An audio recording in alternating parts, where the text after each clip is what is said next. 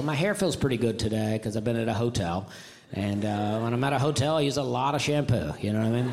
Because it's free and uh, it's a good time. But, you know, I love a hotel. I like a hotel that's a little bit shady, though. You know what I mean? Like, I like to fit in. Like, I like to pull up out front. There'd be a bunch of people out there smoking cigarettes, you know? Like, I don't want people ODing out front, but I would like them to be doing some drugs.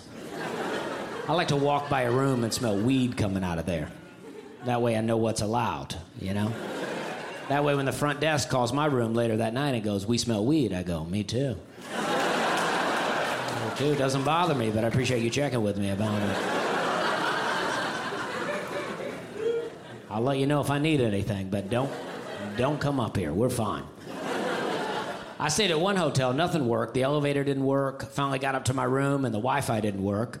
So I went back downstairs. I was like, "Hey, the Wi-Fi doesn't work." He was like, "Yeah, it's a little shaky, uh, but the network name is Ramada Inn1." And that's when I realized why it was shaky, because we weren't at a Ramada Inn. I could see the Ramada Inn through the window. He was like, but it works real good down here in the lobby. Why don't you just use it here in the lobby? And I'm like, well, obviously you don't know what I need Wi Fi for. like, I'm not working on a spreadsheet up here, buddy. Man, I'm stressed out. okay. We're having a good time. You ever check into like an old hotel and you plug your phone charger into the wall and then it just falls out on the floor?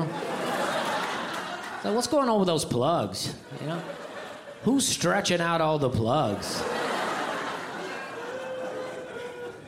I mean? Why they all wore out like that? Who's got these big phone chargers out here? That's what I'm saying. I got a regular sized phone charger. Now I'm not even making a connection. Walking around with a half charged phone all day. I'm just saying, don't stretch out the plugs for everybody else. You know what I mean?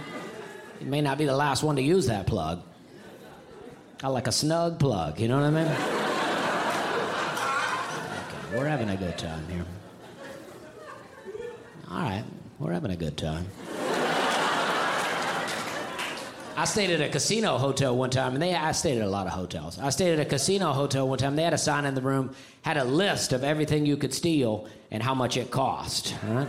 That way, if you want to steal something, they'll just charge it right to your account. You know, I guess to keep you from stealing. But they had an ironing board on there for like twenty dollars. I was like, that seems like a pretty good deal to me.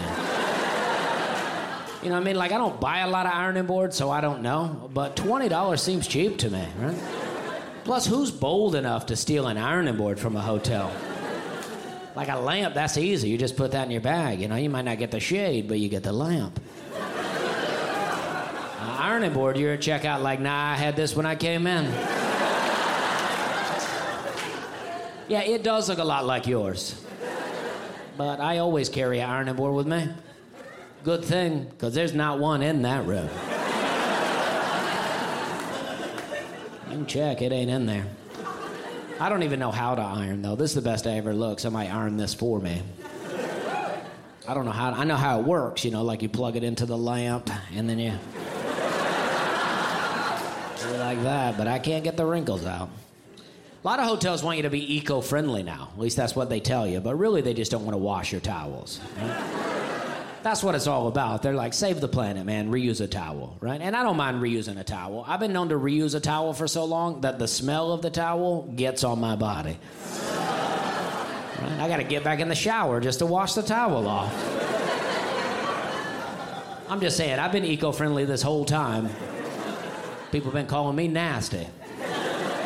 Catch Dusty Slay in season three of The Stand Ups, only on Netflix.